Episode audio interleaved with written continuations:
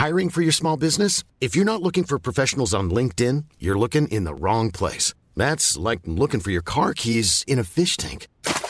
LinkedIn helps you hire professionals you can't find anywhere else, even those who aren't actively searching for a new job but might be open to the perfect role. In a given month, over 70% of LinkedIn users don't even visit other leading job sites. So start looking in the right place. With LinkedIn, you can hire professionals like a professional. Post your free job on linkedin.com slash people today. Vi har inlett ett samarbete med Diskverkstan. Grattis till eh, Tobbe Mårtensson till vinsten i vår gemensamma giveaway som avslutades måndag. Har ni inte kollat in Diskverkstan ännu? Gör det. När de når 500 följare så kommer ännu en giveaway.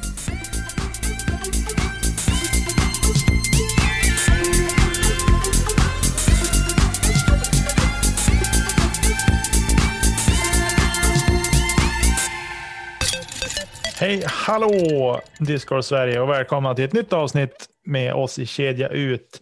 Idag är det bara jag, Nicke och Elina då Tommy har eh, annat för sig, så som att jobba till exempel. Mm. Och så. Eh, hur är läget med dig Lina? Jo tack, det är bra. Är det. Mitt, eh, den enda smärtan som kom efter helgen var på mitt ego, men eh, man kommer väl igenom det också får jag hoppas. Eh, I övrigt är det bra faktiskt. Hur är det med er? Eh, jo men det är bra. Det är eh, eh, snart påsk. jag, jag har lite nedräkning till påsk. Det blir skönt att få vara ledig lite längre och ha lite längre långhelg.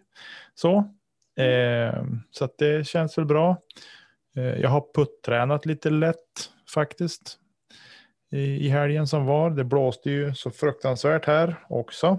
Mm. Eh, så att eh, jag passade på att eh, stå i garaget och putträna lite. Och så och det känns faktiskt ganska bra.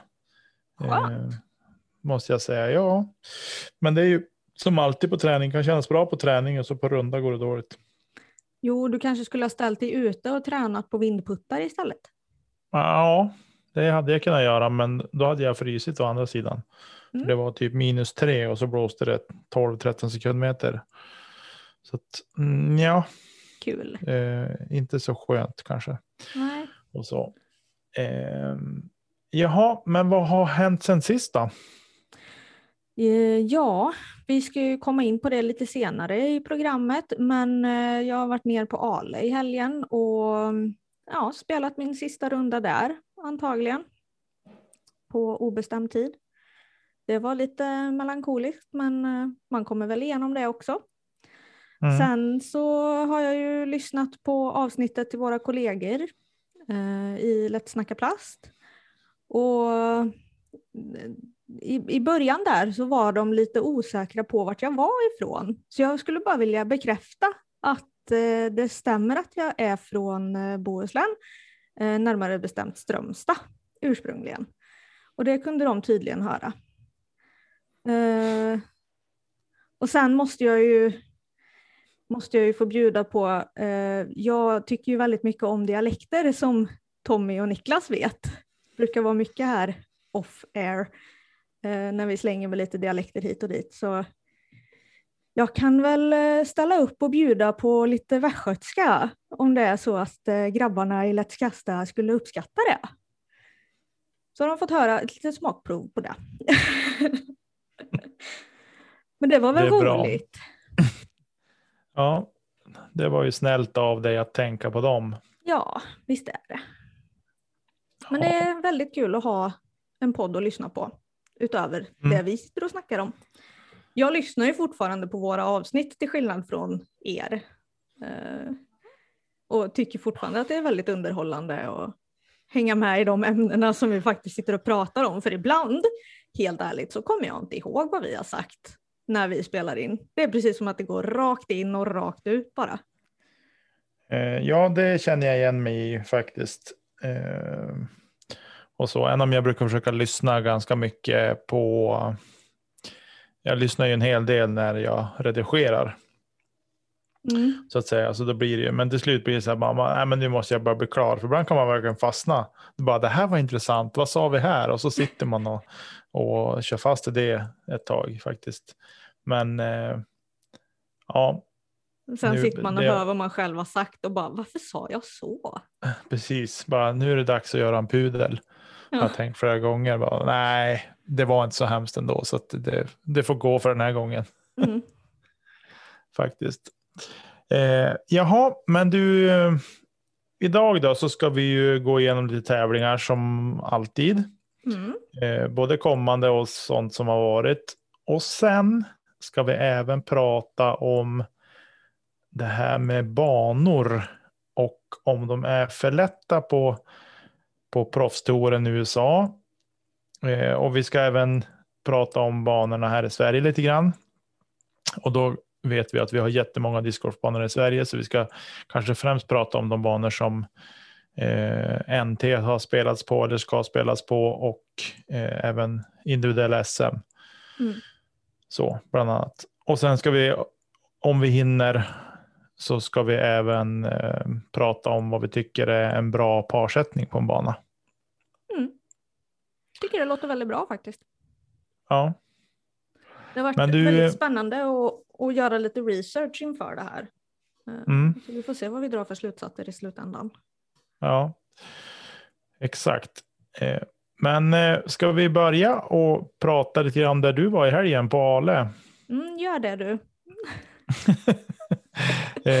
Det var lite roligt. Jag, för jag, jag följde med lite grann på, på King, på livescoren där och eh, tänkte ganska snabbt att hmm, här är det, något, det, det är något speciella förhållanden idag, för det var väldigt mycket rött. No offense ska jag säga till alla som var där och spelade, men det Mm. var väldigt mycket rött i scorekorten. Eh, Så jag skickade ett mess till Erik Mellgren och frågade, är det blåsigt idag? Du och alla andra uppenbarligen.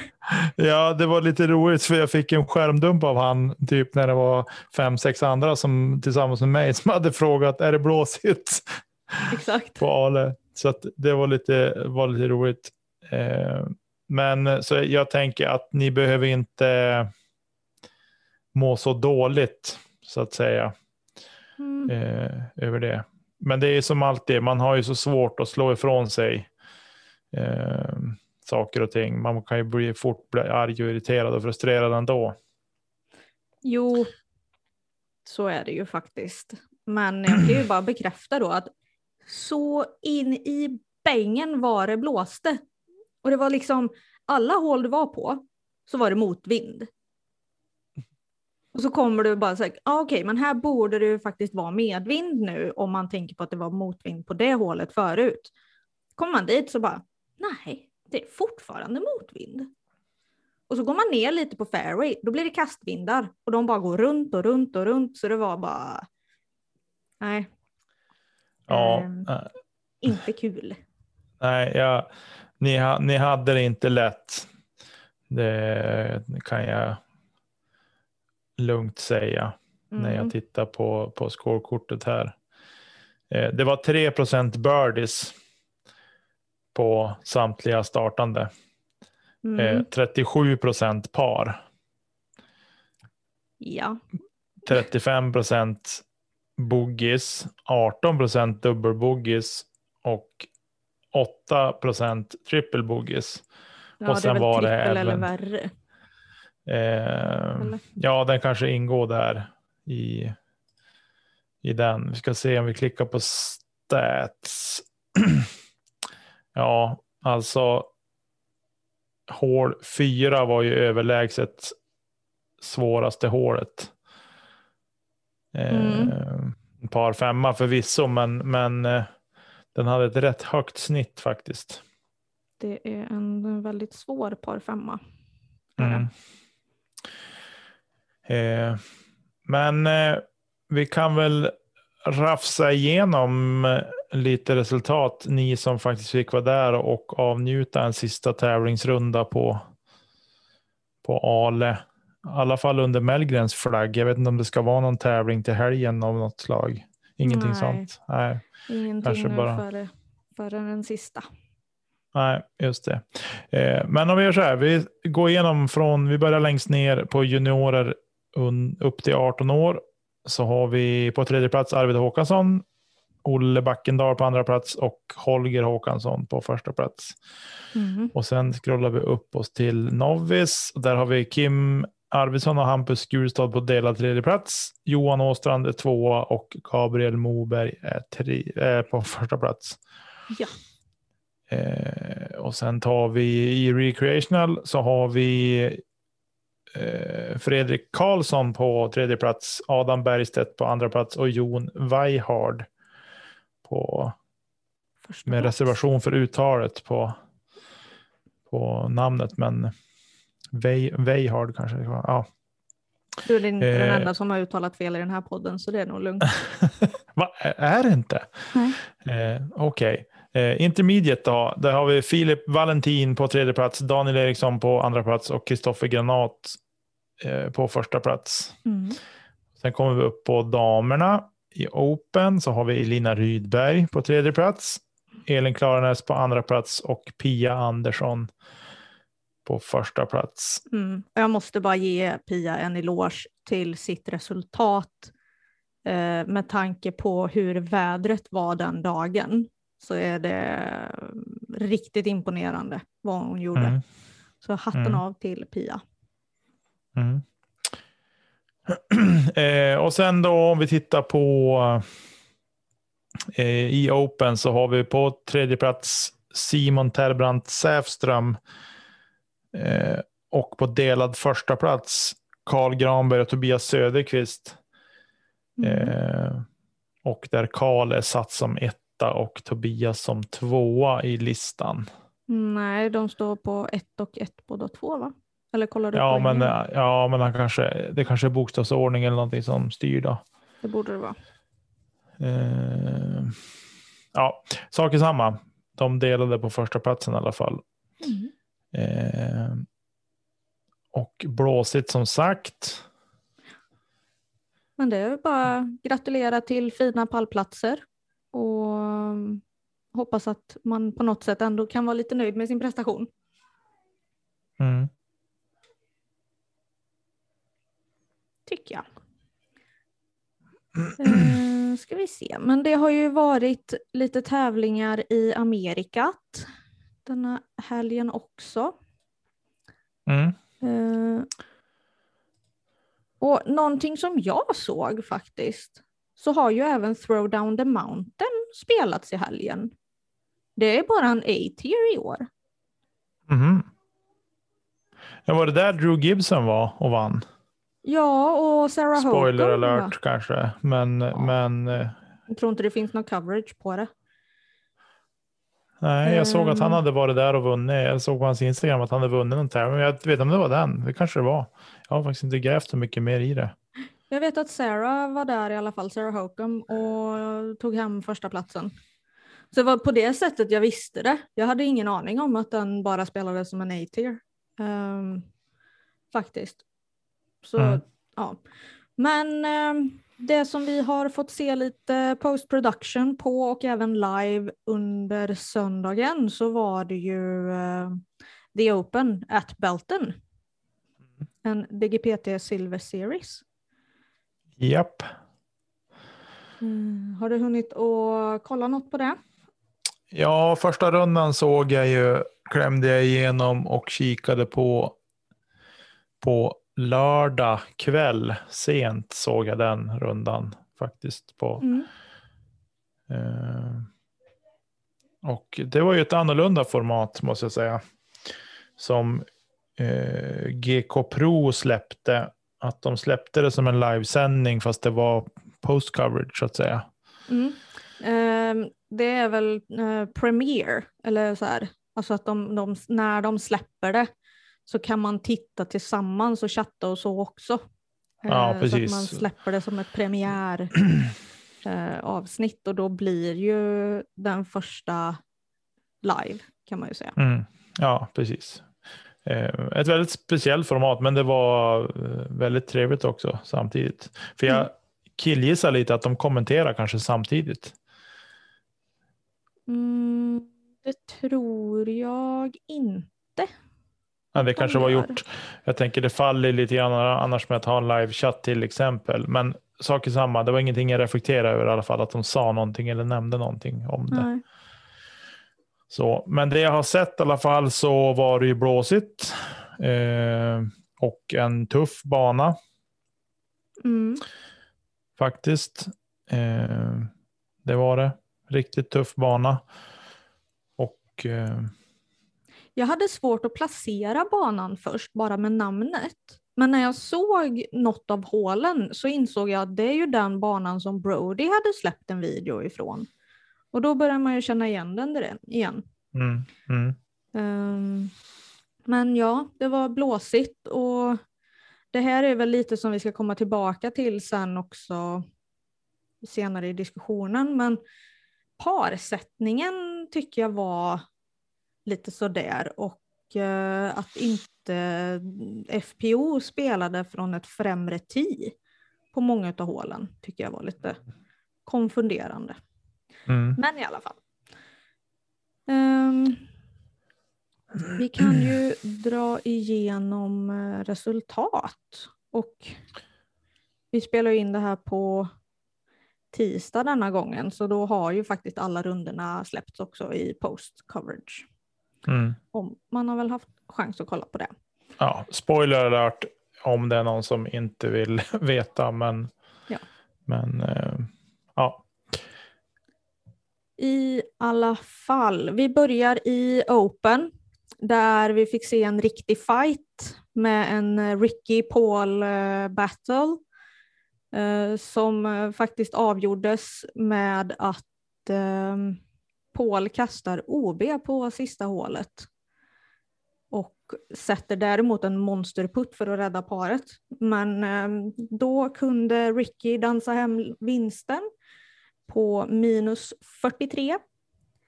På andra plats blev då Paul Macbeth minus 41 och på tredje plats knep eh, Calvin Heimberg på minus 30. Så de var rätt dominanta där herrarna. Mm. Ska även Eh. tillägga att eh, Calvin runda två gick minus 16. Mm, Det gjorde Ricky sista rundan också. Mm. Precis. Ehm. Så det var häftigt att se faktiskt. Och Ricky ledde ju med ett kast inför sista hålet också. Eh, Mm. Jag somnade. Jag stängde av när de sa att det Eh. var liksom 30 minuters kö i liven. Jag bara, det går inte. Jag Ja, kan inte nej. vara vaken. Nej, jag, eh, jag somnade typ vid hål 13 där. Det hålet som jag sa i live på discorden att eh, det är här det kommer avgöras. Nu har jag, ingen, jag har ingen aning för jag har inte tittat vars, vars det, för då ledde Paul i alla fall Mm. när de kom fram dit. Det vet jag. Men sen vars det vart skifte, det, vet, det har jag inte kollat. Eh, Ja, jag minns Och så. faktiskt inte. Jag vet bara nej. de gick om. och så. Men det var roligt. Jag tycker att det var spännande att se de där två giganterna, vi får ändå kalla dem det, Mm. göra upp om det där. Och Ricky ser farligt bra ut alltså. Ja, inte bara säga. utseendemässigt utan formmässigt också eller? Ja, så for, ja det är framförallt eh, formmässigt jag tänker. Eh, men han ser riktigt påslagen ut tycker jag. Mm. Ordentligt. Han. Det är liksom. ehm, han, han har ju alltid varit stark inom 15 meter. Det är liksom Ricky Range. Eh, och det tycker jag han visar nu också. Men han hade ändå, såg jag på statsen. Jag har inte sett alla runder Mm. ska sägas. Så jag kan inte säga för mycket. Men han hade någon stat som var där han var typ 70 andra spelare eller någonting på, på någonting. Så, så att, men han var ju toppen på många andra stats. Men just den så var han väldigt långt ner. Och det var väl väldigt ovanligt sa de Mm. också.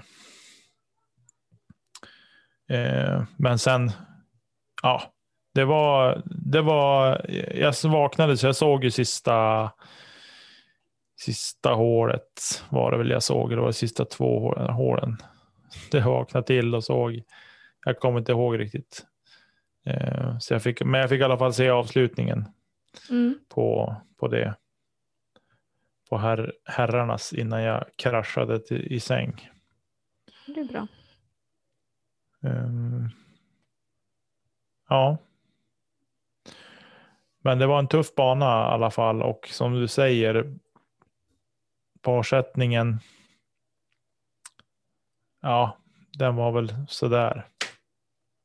Ja, men just med att de kan gå minus 16, minus 14. Sen att det var en par femma på 122 meter eller vad det nu var. Det var också så här. Mm, kanske inte. Eh, jag kikar nu faktiskt. Jag tog upp scoren från, från eh, Judisk för att se. Och hål 12 redan så tog Paul ett par och Ricky gjorde birdie. Så då var de lika.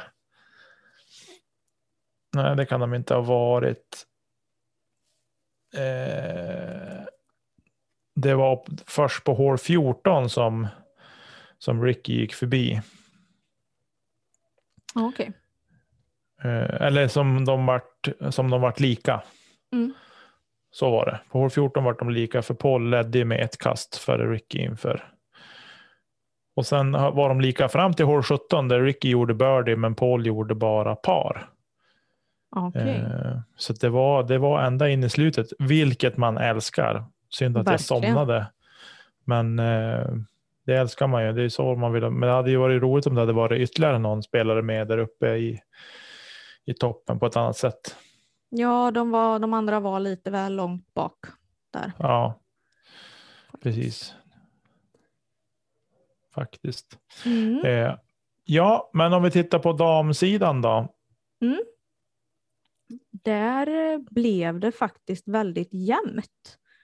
Det var mm. väldigt kul. För eh, där har vi Katrina Allen på första plats. Eh, tätt följt av Heather Young som faktiskt bara är ett kast bakom. Mm. Eh, och på tredje plats hittar vi Missy Gannon som tyvärr inte hade den bästa... Back nine. Nej, tyvärr. Det blev lite missar där. Men när vi pratar statistik, för att eh, Katrina gjorde ju en kanonbra andra runda på minus nio. Mm. Eh, och jag gick in och kollade vad som kan ha bidragit till det. För efter henne hade vi Missy Gannon som också gick en jättebra runda, men hon gick minus fem. Eh, på runda två så har Katrina 90 procent C1X putting.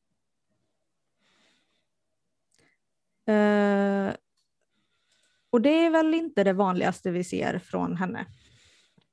Nej. Då kollade jag även eh, de andra rundorna. Runda ett hade hon 69 procent och runda tre hade hon 64 procent.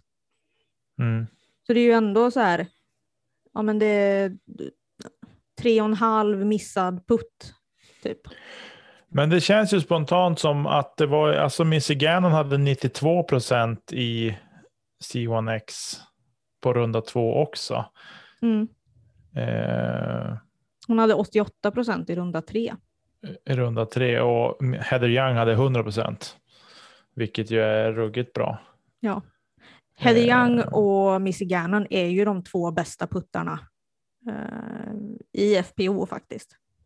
Ja. Till och med innanför cirkeln eh, skulle jag nog säga att de är de bästa. Sen utanför cirkeln så är väl Page med och brottas där också. Men eh, jag vet att både Heather och Missy har ju vunnit de här Putting Invitational eh, några gånger.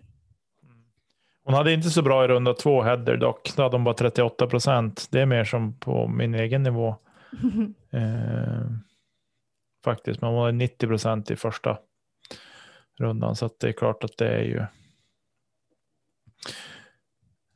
Mm. är ju intressant stats faktiskt. Men eh, i vilket fall så Katrina tog hem det till slut. Ja, det gjorde hon. Före just Heather Young med ett kast och sen hade vi sju kast efter Header kom Missy Gannon in på en tredje plats.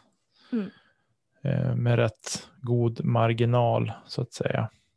Ja, och här visar det ju lite till vad de har för styrkor skulle jag säga. Katrina är ju någon som har lite mer power i armen och kanske kan diska upp på de lite mer stabila diskarna också. Mm. Uh, Heather visade ju upp ett fantastiskt uh, ja, framträdande med uh, sina forehands också. Som jag tror blir extra viktigt för henne under den här kommande säsongen. Att hon har liksom både forehand och backhand. Hon behöver bara komma tillbaka till sin distans som jag tycker att hon hade i slutet av förra säsongen. Men mm. det, kommer nog, sakta men säkert. Ja, precis. Eh, ja, men eh, känner vi oss nöjda med eh, The Open på Belton eller? Ja, men det tycker jag. Uh, har man inte haft möjlighet att titta så kan man ju göra det bara för att få se lite fin golf, om inte annat. Mm, precis. Verkligen. Det är bra coverage också. Ja, väldigt bra kommentatorer på både Gatekeeper och eh, GK Pro. Mm. Precis. Eh, om vi kikar in på kommande då. Eh, nu har jag, det är jag som har gjort körschemat och jag har bara tagit med en tävling som går på andra sidan pölen. Eh, och det är den första deltävlingen i, i National Tour. Och det är då alltså Texas State Disc Golf Championship presented by Latitude 64. Just det. Eh, den 26 i ordningen. Mm. Och så. Och ja, vad, vad tänker du kring den tävlingen? Ska vi börja med herrarna? Vad tänker du? Ja, det kan vi göra. Eh, sorterar man på rating så ser man att Eagle eh, kommer dit. Vi har Calvin, Rick, eh, Ricky Wysocki, Paul Macbeth, ja, Dickerson, Hammes, Jones, massa av de stora namnen eh, är där. Så nu eh, är det tillbaka till där vi var förra gången, att jag har inte riktigt den här banan färsk på näthinnan. Um, så jag vet inte riktigt vad det är för typ av bana faktiskt. Men eh, som vi sa, jag tror eh, Ricky är inne i ett litet stim. Jag hoppas väl att han ska kunna bibehålla det. Eh, sen är ju mycket beroende vad det är för bana. Är det en öppen bana, ja då är igel eh, livsfarlig. Är det däremot en skogsbana med lite tajtare linjer och sådär så skulle jag nog eh, satsa mina pengar på Dickerson faktiskt. Ja, precis. Eh, Dogwood verkar de ska spela på. Eh, och såklart så är det Disc Golf Network så det blir live. Yeah, Discord. På Discord i vanlig ordning. Eh, ja, jag kan så lite. Ja, vad tänker jag själv? Det är lite dålig koll på banan, men det jag slås av är att är det mycket sko, alltså är det skogsbanor så där så blir det genast lite krångligare för, för spelarna som inte riktigt har samma touch av någon anledning. Eh, mm. Tycker att när de är på den nivån de är på så borde de ha bättre touch. Men det kanske bara jag som, som tycker det. Eh, men det öppnar ju upp för spelare som typ James Conrad, Jeremy Colling till exempel. Bland annat Paul Juleberry brukar inte vara så dålig heller. Sådär. Nej, eh, så att jag vet inte. Som för Discmanias del så hoppas jag ju på, på Eagle såklart. Eh, det kan jag inte sticka under stolen med. Eh, nu spelar ju Casey White spelar ju väldigt bra nu i helgen som var. Eh, det hade varit roligt, bra. roligt om han kunde få en till, alltså liksom återupprepa helgen så att säga. Så att man inte bara att det inte bara blir som en one hit wonder just mm. utan att han kan hålla i det och leverera bra resultat. Eh, faktiskt. Mm. Så att, ja, nej, men det, det ska bli kul. Jag tycker, att det, jag tycker att sändningarna har blivit så otroligt bra, så jag ser fram emot att titta på discgolfen lika mycket som hockey nästan. Med, med betoning på nästan. Men... Ge det någon vecka till så ska vi nog lösa det. Hockeyn är väl slut Mest- snart eller? Mest tror nej, nej, nej. Eller ja, det vet man. Det kan vara slut på fredag om det vill sig illa för, för min del. Eh, så att, eh, ja. Men eh, i alla fall så, nej, men det ska bli, bli intressant att se vad det är för ehm, bana, Ja. känner jag. Vad tror vi om eh, damerna då? Det känns ju som att eh, Page är ju ändå från Texas och kanske har lite lokal fördel. Vet inte. Ja, du. Det jag inte vet vad jag tänker. Eh, nej, men på damsidan. Är det en tajtare skogsbana så tänker jag att Heather Young till exempel Mm. kan krypa fram. Eh, On Scoggins kan vara, krypa fram och vara riktigt bra. Eh, Kona såklart. Eh, Det är en spelare som har växt något vansinnigt nu. mm.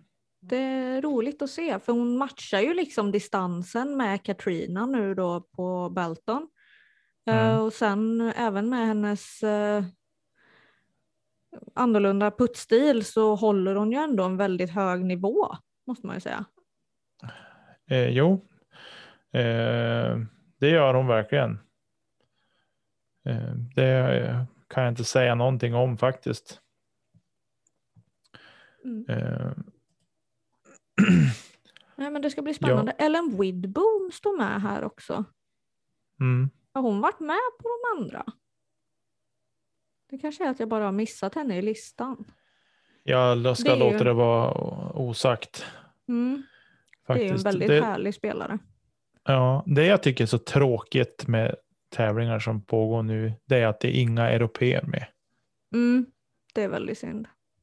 Det tycker jag är nog det mest tråkiga faktiskt med, med det här. Men eh, eh, Det är inte så mycket att göra åt för tillfället. Nej, men för att återgå till tävlingen, vad ska jag säga? Ja, det hade, varit, det hade varit bra om typ Hailey King till exempel att kunna prestera Mm. lite bättre än vad hon har gjort. Eh, på något sätt. För Mm. hennes egen skull såklart, men och även för att liksom bära upp eh, lite grann av, av det hon vann i fjol. Liksom. Ja, precis. Eh, av den anledningen så tycker jag att det hade varit gött om hon hade kunnat fått eh, ja, steppa upp och vara, vara bra eller vad man ska säga. Eh, Katrina, ja, kan Katrina fortsätta putta så bra som hon har gjort så tänker jag definitivt att det kan vara eh, så är hon en contender alltid Ja. oavsett. Det går inte att säga någonting om. Eh, men i alla fall, alla fall det blir Discord så, såklart. Eh, och vill man vara med där så kan man fråga om länk i evenemanget som jag förväntar mig att Christian Bengtsson kommer att lägga upp på Ska vi snacka discgolf.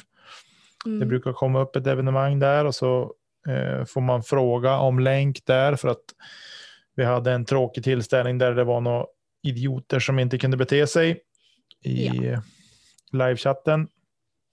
Så då får man fråga om länk så får vi lösa det på något vis helt enkelt. Ja. Ja, men du, det var det. Det var det.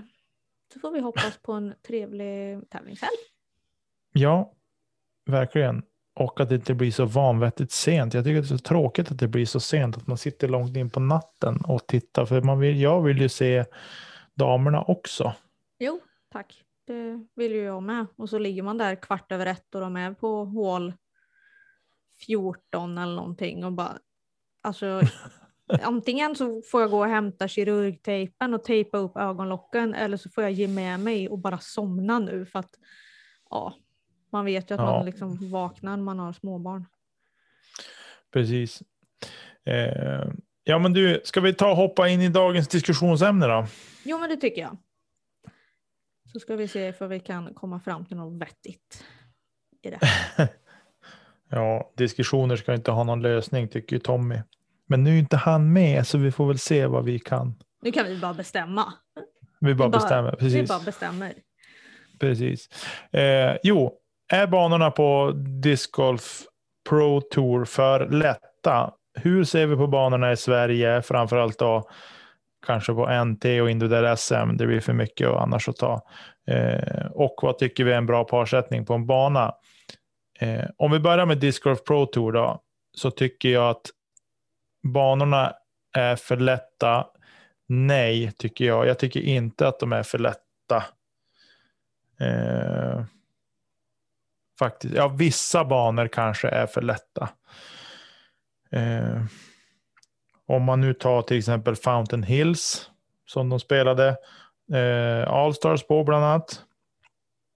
Och även kallat Heiser VM. Det är ju en jätteöppen bana. Ja. Eh, det Det är är ju det är lika många träd på hela den banan som det är på hål 1 på Ale. Ja, typ. Ja, men det är typ så. Ja, Eh, faktiskt.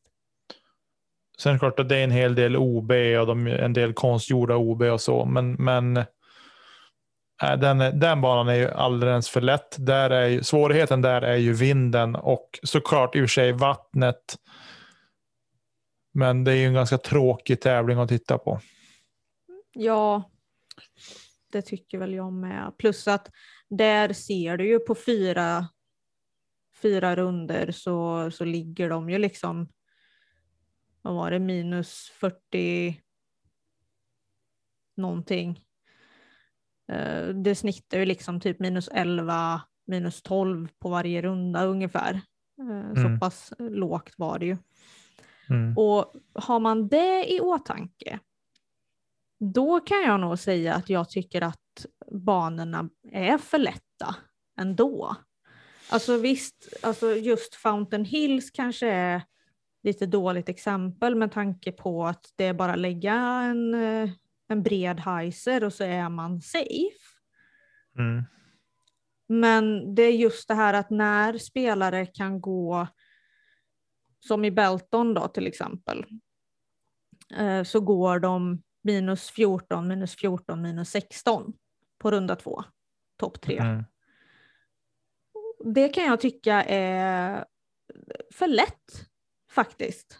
Alltså jag, jag köper det här att det är duktiga spelare, absolut. Men det blir liksom också att de, de är fasligt nära att gå en perfect round. Och det är lite som vi pratade om att man har en par femma på 122 meter. Man har en par trea på 142 meter. Mm. Och sen har du en par fyra på 150 meter. Mm. Och jag menar, visst, det är klart att, att hålen skiljer sig och man kastar kanske från höjd mot korg och då får man ju några gratismeter liksom utifrån det. Men jag tycker att det är väldigt mycket igels. Det var någon albatross till och med på den här par femman nu i helgen. Ja, Paul Juleberry Ja. hade Och jag det. menar, då någonstans så upplever väl jag att det blir lite för lätt för spelarna. Alltså spelarna utvecklas ju, kastar längre, puttar bättre och allt det här. Då måste ju banorna i så fall kanske justeras också. Mm. Ja, alltså jag tycker, så- alltså nu om vi tar nu Belton som är färskt i minnet så tycker jag att banan är ju relativt fair. Förutom ett par hål kanske. Ja. Alltså långa par treor där, 140 meter par trea. Eh, typ hål 18 är ju ett sånt. Eh, Mm. och, men den har ju sin svårighet i att det är ganska stora träd som står på en rad. upp mot korgen och så. Så det har ju som sin, sin svårighet på så vis. Mm. Du måste Eh, riskera att kasta över OB om du ska kasta forehand. Kastar du en backhand, Anheuser eller flexlinje, ja då kommer ju träden väldigt snabbt in i spel. Ja, Eh, precis. Att, men där är det ju på något sätt genomtänkt. Alltså, Mm. Det var inte Absolut. alla som hade en given birdie. Och det är lite så jag tycker att det ska vara även bland liksom de tio bästa i här. Om vi Mm. generaliserar nu. Mm, mm. Eh, och med det sagt, sen att de har en par femma som är 122 meter eh, för att det är jättemycket träd där. Nja, jag vet inte. Jag förstår att svårigheten är eh, att det är mycket träd. Längden är ju inte ett problem. Nej, så är det ju. Eh, Så, där, så att där, där kan jag tycka att där kommer man lite grann till, ja, men vad är, vad är en bra parsättning på, på, på en bana liksom. Mm. Om vi flikar in det lite snabbt här så är, för att göra birdie på hålet så krävs det ett riktigt bra kast Mm. Och en bra putt. och en bra putt. Eh, så att jag tycker, ska det där hålet göras om så, par fyra, ja, Mm. kanske. Eh, par tre, mer rimligt. Eh, men man kan ju samtidigt kan man ju fundera, så här, men varför, låter de, varför fortsätter hålet att se ut så där och varför har de det som ett par fem? Vad är orsaken liksom? Ja, precis. Korta ner hålet bara. Alltså ha kvar tunnelkastet, absolut. Korta ner det, flytta fram korgen. Gör något annat av det. Eller förläng det. Alltså bara... Ja, eller ta bort ett träd eller två eller liksom eh, något sånt. Ja. Eh, för att dra en parallell för de som spelade SM Umeå i sommar på I20 så var ju hål 15 var ju korgen flyttad på eh, lite grann och gjort om till en par 3. Det är en par 4 annars, men den är ju bara typ 115 meter eller någonting. Eh, nu ser du jättefrågande ut Elina vilket hål det var. Ja, ni, räkna ni, stod på, ni stod på en väg och kastade. In i en liten trädunge typ. Ja, man kastar en liten S-kurva bort till. Eh, det är skog hela vägen där. Ja, jo, jag är med. Ehm, så. Men ja, sak är samma. Jag tycker att parsättning på The Belton var märklig. Och i- ifrågasättande. Så. Och det där håret, par femman, där hjälper ju till att eh, Göra det enklare. göra det enklare. Det, den hade ju typ 4,1 eller någonting i snittscore Ja. över hela helgen. Och ehm, Då är det nog ändå relativt många eagles där också då. ja, det var ju ett par albatrosser över hela helgen Mm. också. Som jag Ja, tänkte på. Men om man tänker sig fler, om man pratar om fler banor då, till exempel om vi tar, det var ju premiär i fjol på The Preserve, den banan som eh, eh, Cale har byggt. Cale Leviska har byggt på Mm. en gammal golfbana. Och där Nico till slut hamnade på minus 45, 46. Ja, det var mycket i alla fall. Men det var Något ju en sånt. sån här riktig birdie or die på vartenda hål. Ja, Eh. det var ju, det var ju liksom, gick du inte minus 10 så var du inte ens nära. Är det en dålig bana? Nej, det var inte. Alltså jag tycker att det var en, en ganska rolig tävling att titta på. Mm. Eh, och så. Den var ju öppen med ganska mycket naturliga OB. Och det, när man har pratat med spelare, eller man har hört spelare som har pratat om banan, så gillar de ju banan av att det inte är så mycket konstgjorda OBn och hittepå, utan det är liksom mer naturliga OBn. Mm. Det enda jag kan tycka där är till exempel på den här par fyran som går när det är liksom fairway, är, ja, klippt gräs. Man ser jättetydligt vart ruffen är för det är väldigt högt gräs. Jag vet Simon hamnade där ute ett par gånger under rundorna. Um, där hade jag nog kunnat tänka mig faktiskt att det var lite sådana här du är för långt ut på kanten OB. Alltså inte, de ska ju egentligen inte vara i spel. Men då tycker Nej. jag också att de ska vara där för att du ska inte ligga där. Då spelar Nej. du under hålet. Nej. Eh, men det är väl lite sådana saker som jag kan tycka ska till på Preserve. Annars som du säger, banan är superfin. Och på något sätt när alla ändå har chansen att gå birdie, och det var ju många hålen som man ändå ska anse är relativt enkla birdie. Eh, då blir det ju också det här att ja men då har verkligen alla chansen. Alltså botten, bottspelare och toppspelare. Mm. Men det är det här att, ja men har du inte 145 meter i armen, då blir ju en par tre väldigt svår. Mm. Men jag tror liksom att det är de enkla par fyrorna som behöver justeras. Mm. Jo, precis. Och där, den banan var ju helt ny också. Det, den är ju byggd på en golfbana, en gammal golfbana som är nedlagd.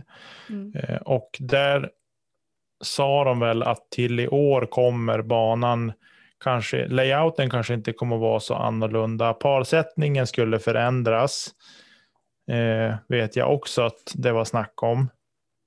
Eh, men att det kommer ju att vara helt annorlunda i ruffen. Mm. Också. Det kommer att ha vuxit upp mer och det kommer liksom att vara besvärligare så. Eh, så att, men om vi ska återgå, är banorna för lätta på Discord Pro Tour? Nej, jag tycker inte det. Men sen kanske man, jag har för dålig koll på att kunna sätta ut varje bana också. Ja. Ehm, så, men det, alltså, är minus 10 en för bra score på en proffstortävling? Nej, alltså minus 10, Nej. det kan jag tycka är rimligt. Men det är det här när du går ner på minus 16. Mm. Det för mig blir någonstans så här att det är ju, det är ju fantastiskt asgrymt spelat uppenbarligen. Men det känns också lite lätt. Alltså är det en, alltså är det en spelare som gör det, okej, okay, fine. Att den mm. gör det kanske en eller två runder av tre. Mm. Så.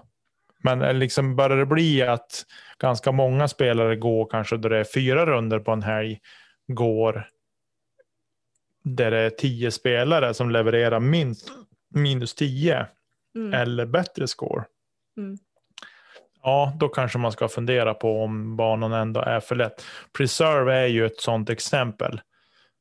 Eh, och det kom i kommentarer ganska tätt efter tävlingen. Vi ska se över parsättningen till nästa år. Ja, men då har de ju insett det själva också.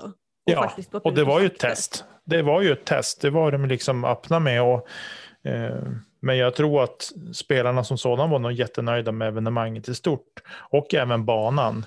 Mm. Eh, och den kom, blir den svårare så kommer det bli en, en jätterolig tävling. För att det är ju inte så att du inte kan gå för det ordentligt. Nej, men säga. precis. precis. Men eh, om vi ska vända oss till lite svenska banor då, som vissa kanske mm. kan relatera till, så um, har vi ju faktiskt plockat fram, eh, vi har SM från eh, Eh, 2020 som spelades uppe i Umeå. Eh, och sen så har vi även SM från 2019 som spelades i Västervik. Eh, så vi kan väl börja med Umeå där du känner banorna bra. Jag har ju liksom bara spelat dem typ en gång. Ja, eh, ja vad ska jag säga där? Eh, jag, efter att ha pratat med spelare i efterhand lite grann så där så tycker de att I20 var svårare än ängarna. Mm. Eh, och det är väl lite grann det vi har pratat om här också. Ängarna är ju mer öppen. Därav namnet också såklart, ängarna. Men, men eh, att det var mer öppet. Mm, precis. Och så. Eh, men där då så har du ju lite längre hål än vad det var på I20 och sådär också. Så att, ja. Mm. de, de som kastar långt tyckte väl att det var lättare. De som kastar lite linjer och sånt tyckte väl att I20 var eh, lite lättare. Eller vad man ska säga. Eh, vi ställde till, eller ställde till det med, men, nej, men vi, vi skapade ju ett par hål på, på I20, framförallt hål 1 vart ju en 140 meters par 3 Mm. eh, till exempel. Och där med facit i hand så skulle vi ha spelat ordinarie 10 på det, det hålet för damerna. Eh, och då har jag även fått en del feedback på att det ska ha varit alternativ och eh, att herrarna ska spela eh, ja, på den nya tiden som vi hade gjort. Mm. Som nu alla spelade ifrån. Eh, men sen, alltså I20 vart vi satte ihop två slingor. Den vanliga slingan, ordinarie 18 tillsammans med en nybyggd 9 hålare. Vi byggde ihop en 18 hål slinga på. Eh, och nu har jag inte, jag har ingen hot round i huvudet så. Eh, och vad, vad folk gick där så att säga. Men Nej, ehm, det har inte jag heller något minne av tyvärr. Vi ska se ifall vi kan hitta det. Eh, Eftersom att det var, rundorna synkar ju inte riktigt med varandra. Runda 1 och 2 och 3 och 4 är ju ehm, och femte rundan, det är ju som olika runder ehm, beroende på bana så att säga.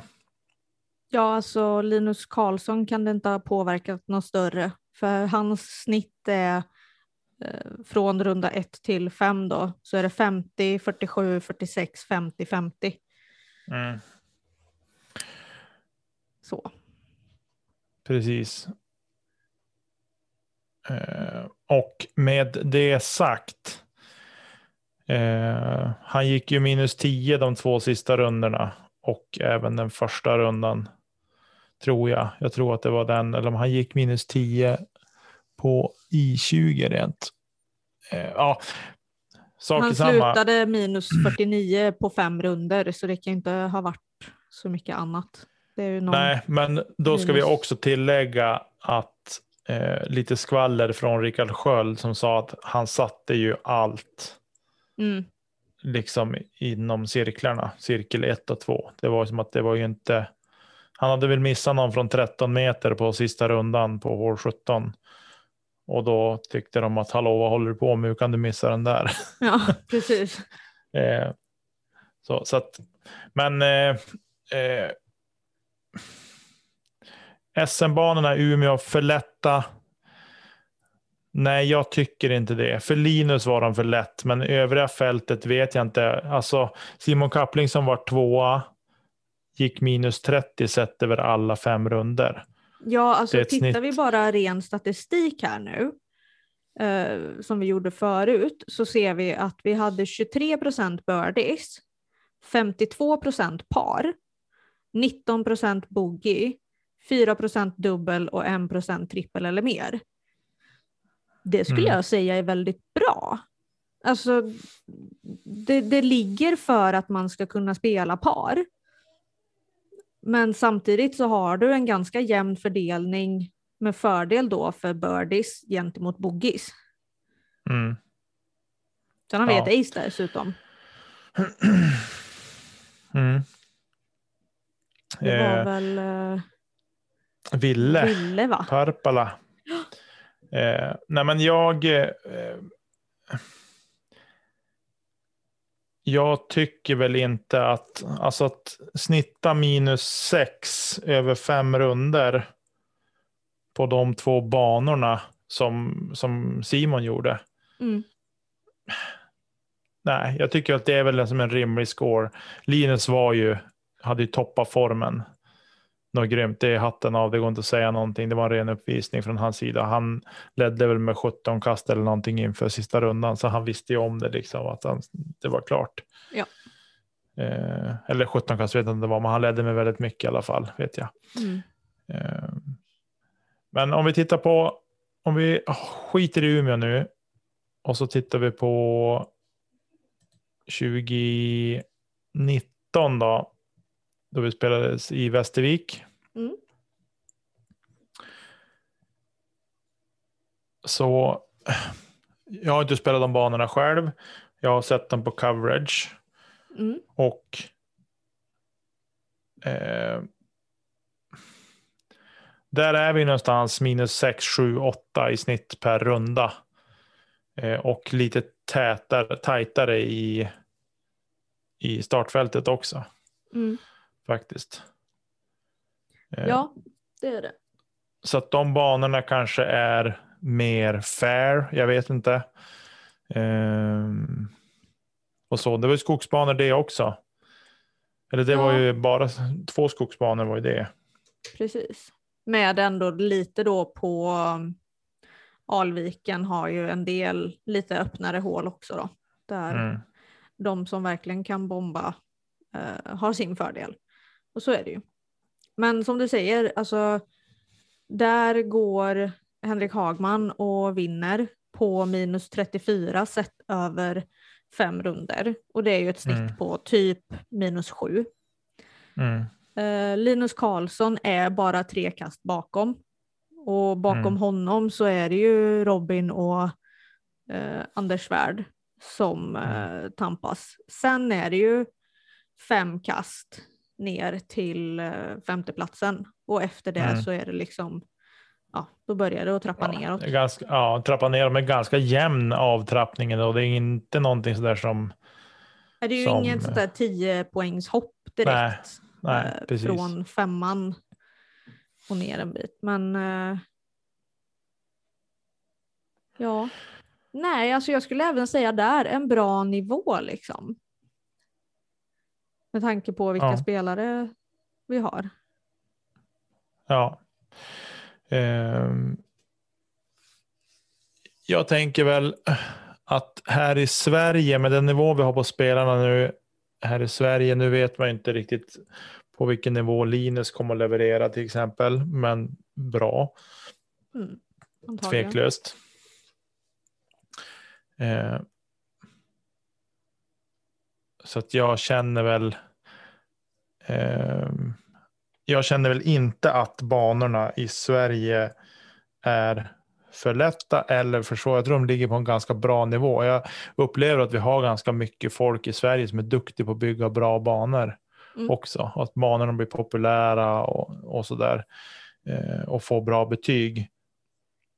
Och det tycker jag sänder även signaler att till många spelare att, att vi har bra banor. Vi måste bara ta oss dit och spela och utvecklas. Mm. Jag tror kanske en fördel som gäller väldigt många svenska banor är just det att det är varierande på banorna. Alltså så här, ta Falköping till exempel. Där har du öppna hål och hål i skogen som kräver precisionskast. Mm. Eh, Det blir ju lite samma där nu då på, på SM i Umeå när vi hade ängarna som är till stor del en öppen bana, men det är också även lite skog och, och precisionskast. Eh, men då också med hjälp av I20 som liksom blev en skogsbana Mm. så väger det liksom upp mot varann, eller vad man ska säga. Mm. Eh, Men det är ju många banor som, som ser ut så redan i byggnadsfasen och jag tror att det kanske faktiskt har någonting att göra med att vissa är bra på de öppna hålen, vissa är bra på de tajta hålen och då blir det liksom att ja, det blir lite jämnare fördelat då känns det som. Och sen har du ju de som är jätteduktiga på båda. Då har ju de ett övertag liksom. Ja. ja, det är ju den här mixen som är, är viktig att få till tycker jag. Ja. Eh, att det finns liksom både hål där man liksom får kasta ut ordentligt liksom och bomba på och sen har man även de här hålen som kräver eh, mer touch och finess också. Mm. Så att, eh, jag tycker inte att, om vi tittar på frågeställningen, eh, är banorna, i Sverige har vi för svåra eller för lätta banor? Nej, tycker jag. jag tycker att vi har precis lagom. Det skulle jag säga. Av det jag har sett ska jag säga, så jag har sett ganska mycket coverage nu på slutet faktiskt på svenska banor ändå. Eh, och jag upplever inte av det man kan se där att, att banorna är, är toklätta. Nej. Faktiskt. Eh, ska vi ta den här sista frågan då om parsättningen eller ska vi grötta ner oss något mer i någonting? Nej, men jag tycker väl att vi har satt lite reflektion på ämnet och är det någon som har egna åsikter så får man ju jätte, jättegärna mejla till oss. Eh, kedjaut.gmail.com eh, gmail.com eller eh, skriva sina åsikter i meddelande på Instagram. Funkar också. Så kan vi liksom se om vi tänker helt fel eller vad andra tänker också. Det kan vara lite spännande diskussionsämne att ta med er lyssnare också. Mm. Eh, men annars så känner jag mig ganska nöjd där. Alltså jag ser ju att spelet utvecklas just med, om man ska räkna liksom på rating och sånt där, ratade runder och snittrating och sånt som egentligen är det viktigaste att kolla på. Den går ju uppåt eh, Mm. ganska kraftigt.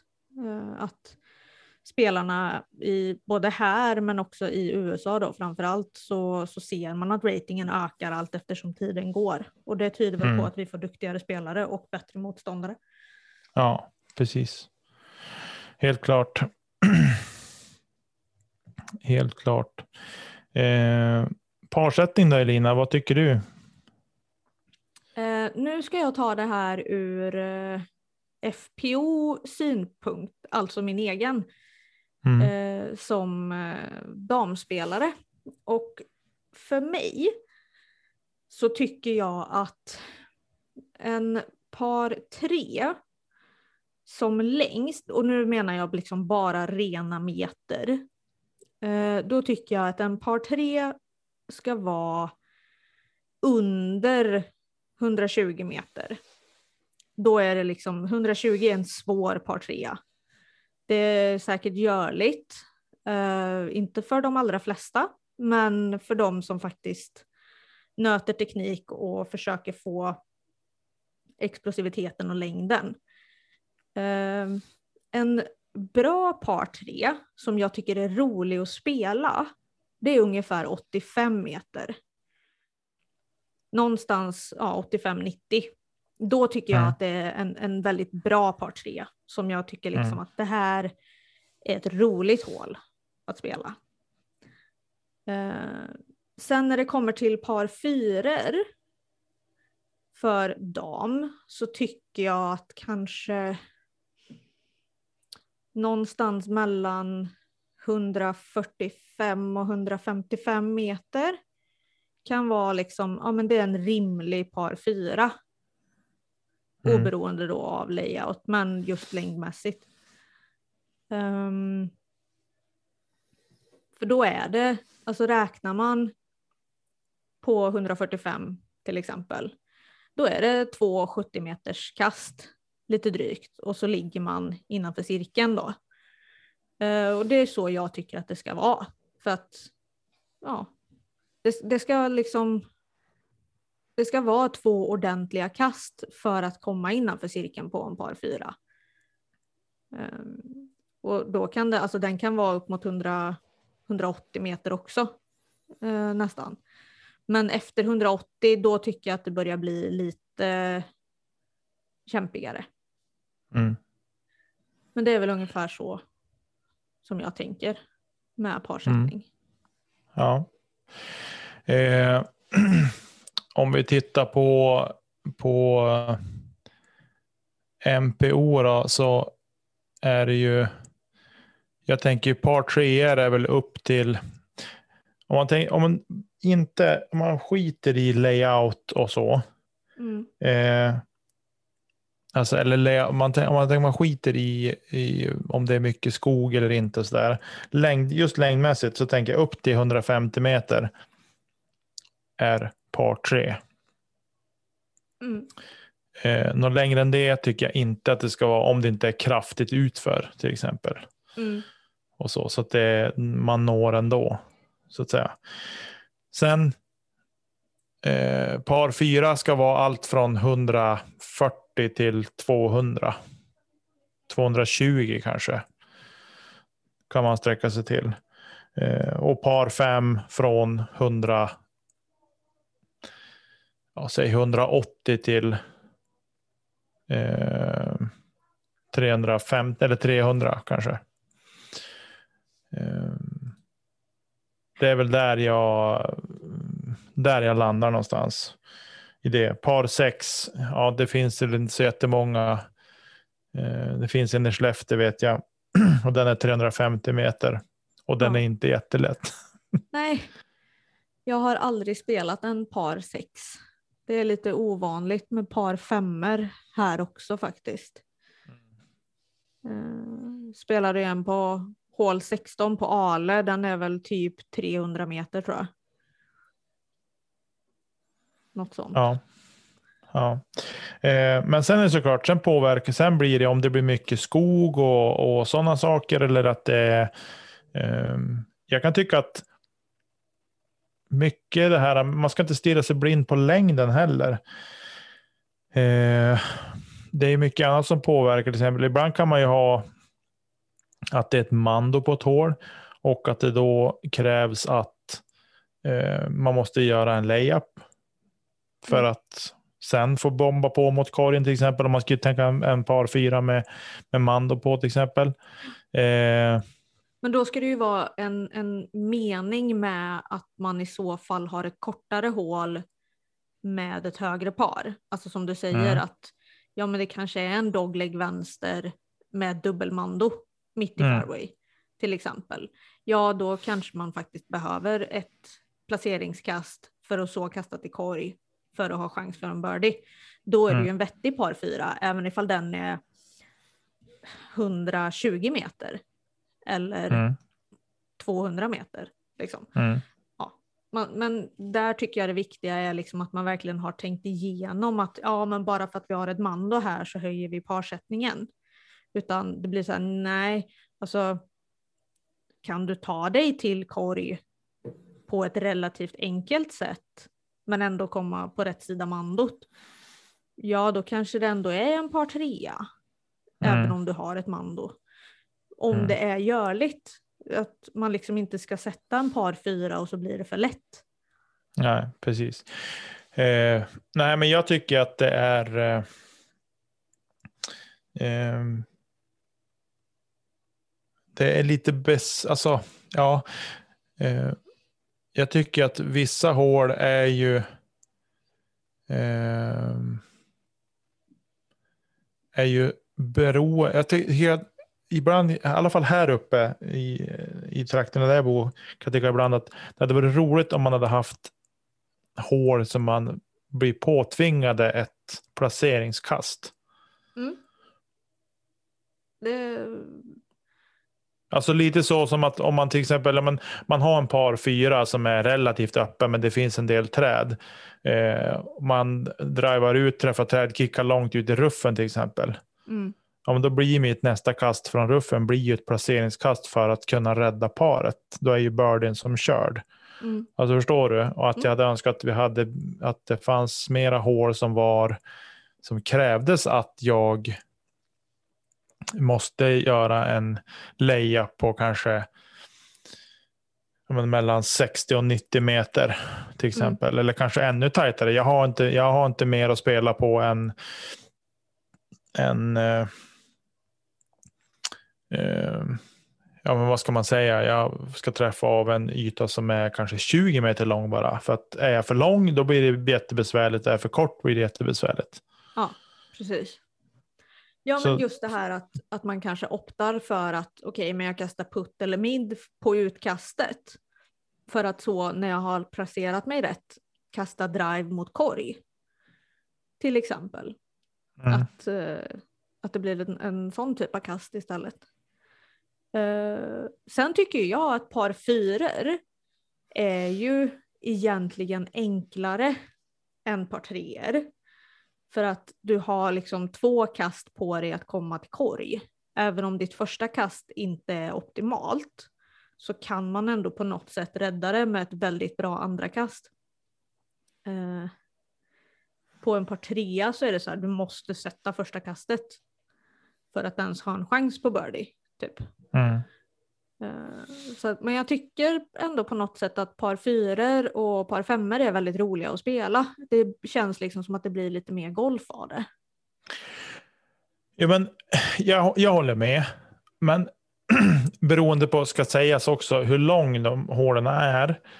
Men är det inte lite så också för att det känns som att en par fyra har man inte samma press på sig från 10 som du har på en par trea. Nej, men det var ju det jag menar. Alltså att, att du har ju två kast på dig att komma till korg på en par fyra. Gentemot ja. att du har ett kast på dig ja. på, på en par trea. Eh, och därav att jag tycker att det är roligare att spela par fyror. För att ja, men jag kanske inte kan göra ett superbra utkast. Men alltså har du en par fyra på 180 meter, då, då har du liksom tre stycken 60 meters kast för att komma till putten. Mm. Och jag mm. menar 60 meter, det tror jag faktiskt många gör ganska bekvämt. Mm. Ja, så, jo, utifrån att alla med. har olika förutsättningar såklart. Men alltså jo, 60 men meter för mig är ju mid, mid, mid putt i så fall. Mm. Jo. Jo, man kan ju bryta ner det. Tommy han brukar ju bryta ner det åt mig ibland. Ja, men hur svårt är det? Det är bara, det är ju, det är liksom tre 80 meters kast om putt. Ja. Ehm, så. Eh, så att det är klart, man kan ju bryta ner det hur mycket man vill. Och, men det som är också mycket med, med det är den här mentala biten. Men det ska mm. vi inte prata om idag. Men, men, eh, alltså jag önskar det... att jag hade spelat in det eftersnacket som du och jag hade efter mina runder på SM. Efter dina runder? Ja, efter din runda? Ja, men det var väl två åtminstone. När vi satt i köket där och mer eller mindre örfilar rätt mitt huvud i hur jag ska lära mig att tänka. Det, det var riktigt Men var bra. det bra eller var det dåligt? Nej, det var jättebra. Det var jättebra. För grejen är det har jag lärt mig nu. Jag använde det senast i helgen och jag delade med mig av det senast i helgen till en på mitt kort. För att då var vi på hål 4 på Ale som är en par 5. Och ingen av oss hade gjort jättebra utkast och det var lite kämpigt. Och han säger typ att ja, jag behöver, eller ja, nästa kast är för par. Så jag behöver sätta den härifrån.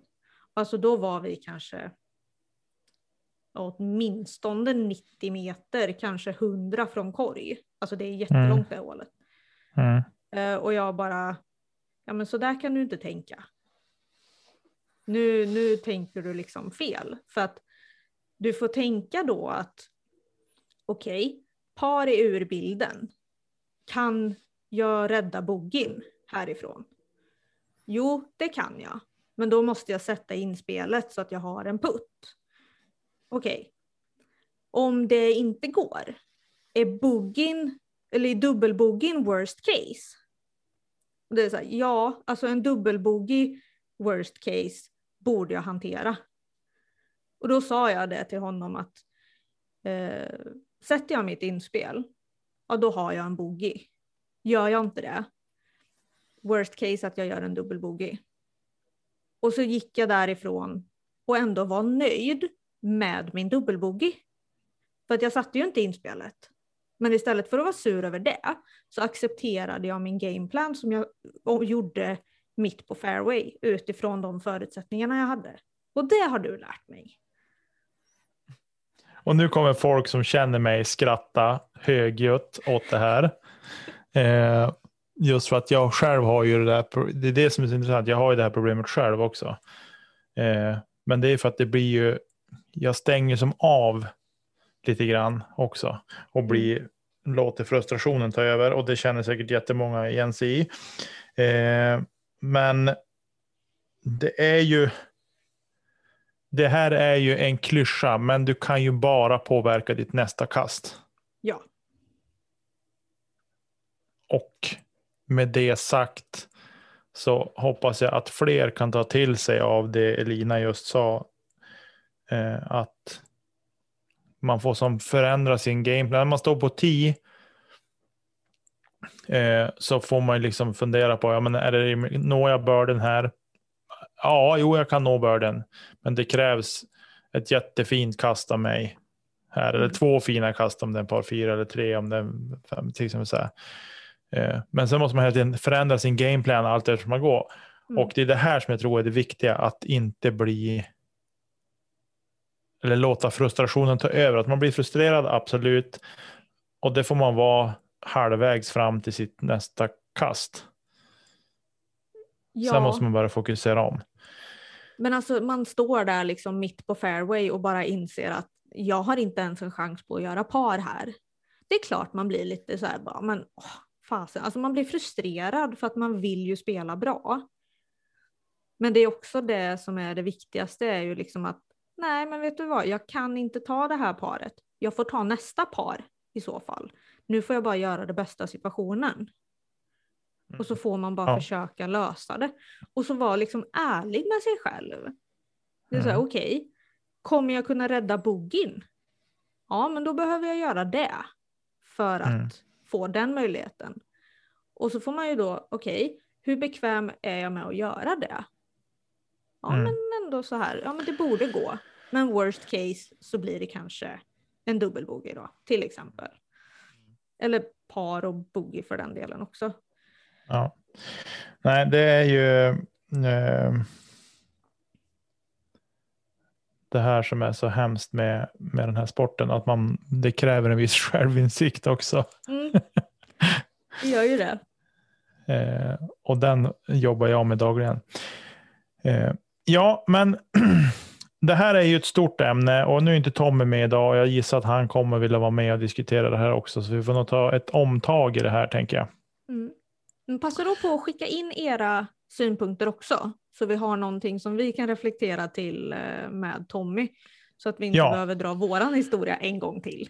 Precis, för det kan ju komma redan nästa vecka om det vill sig väl. Så snabbare på att skicka in eh, era, era tankar kring det här med parsättning på banor och, och så.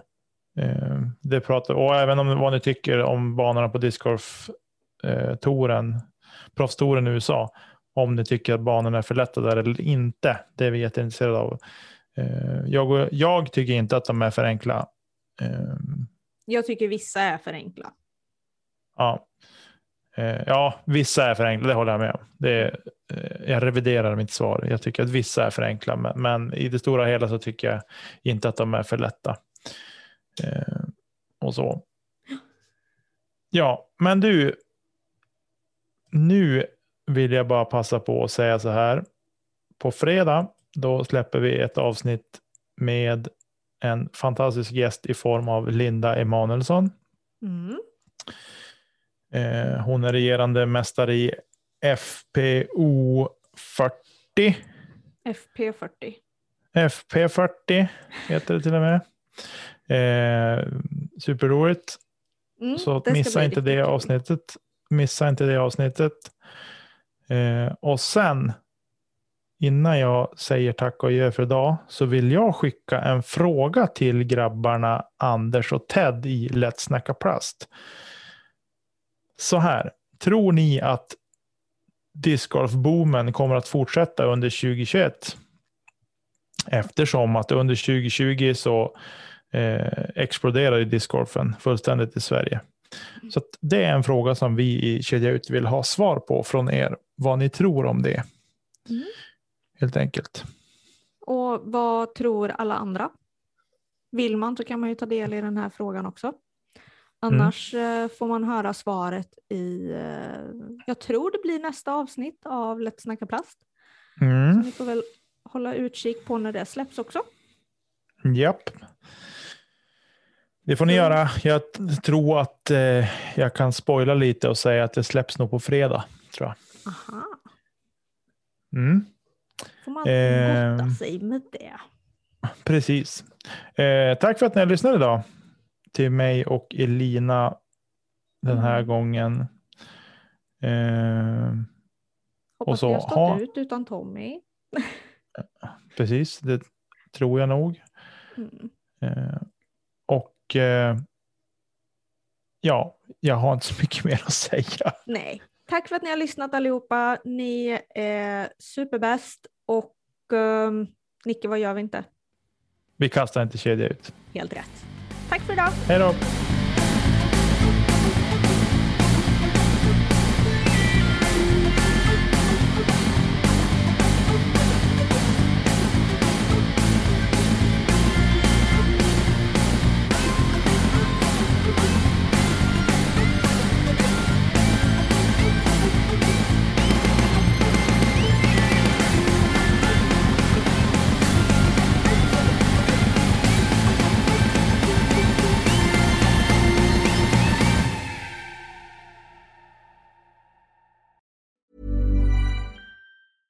Mom deserves the best, and there's no better place to shop for Mother's Day than Whole Foods Market. They're your destination for unbeatable savings, from premium gifts to show-stopping flowers and irresistible desserts. Start by saving 33% with Prime on all body care and candles. Then get a 15-stem bunch of tulips for just $9.99 each with Prime. Round out Mom's menu with festive rosé, irresistible berry chantilly cake, and more special treats. Come celebrate Mother's Day at Whole Foods Market.